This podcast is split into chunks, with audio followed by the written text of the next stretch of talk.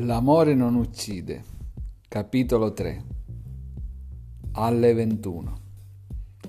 Alle 21 in punto iniziai a guardarmi intorno in modo più nervoso. I primi clienti del ristorante erano già entrati da un pezzo. Forse non era stata un'ottima scelta arrivare lì con più di mezz'ora di anticipo. Nonostante non sarebbe stata una serata di pienone, avevo prenotato un tavolo per due nell'angolo più defilato del locale dove un finestrone mostrava le luci del porto di notte. Sul viale Francia le auto in transito diminuivano di frequenza. Ogni persona che in lontananza si avvicinava alla zona del ristorante era un sussulto per il mio cuore. Ma nessuna era la volta giusta. Così avanti per oltre 20 minuti.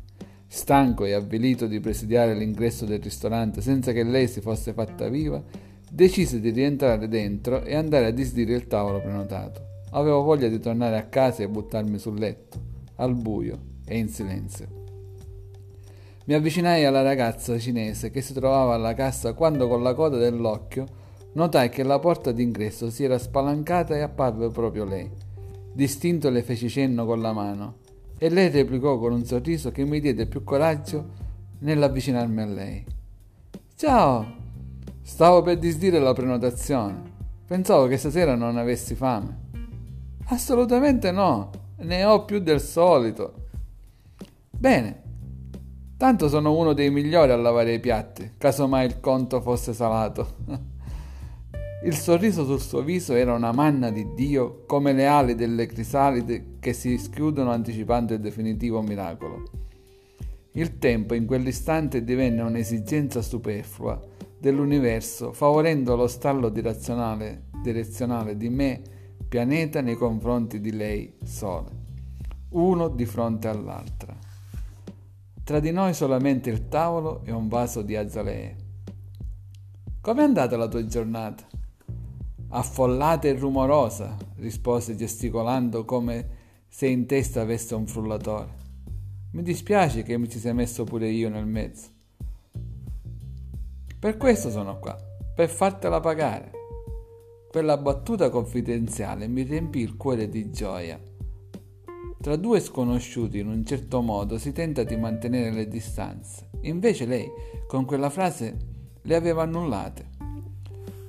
Forse sarebbe opportuno che quando una brava signorina come me rientra a casa abbia la possibilità di, di dire alla propria madre almeno il nome del ragazzo con cui è stata a cena, non credi?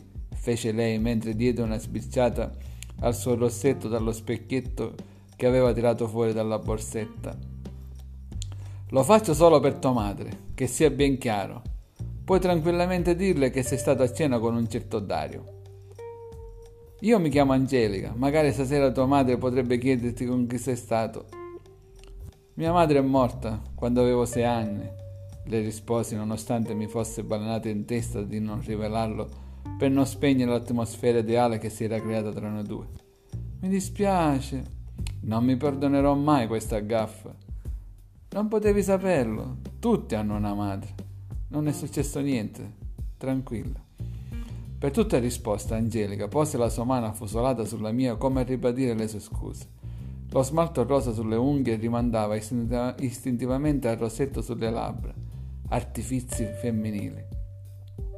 Ti prometto che al prossimo appuntamento ti racconterò la vita del ragazzo con la madre morta, se tu oggi mi racconti quella della ragazza con la madre viva, dissi appoggiando l'altra mano sulla sua. Se permetti, prima vorrei studiarmi bene il menù, per essere pronta quando il cameriere verrà a prendere le ordinazioni.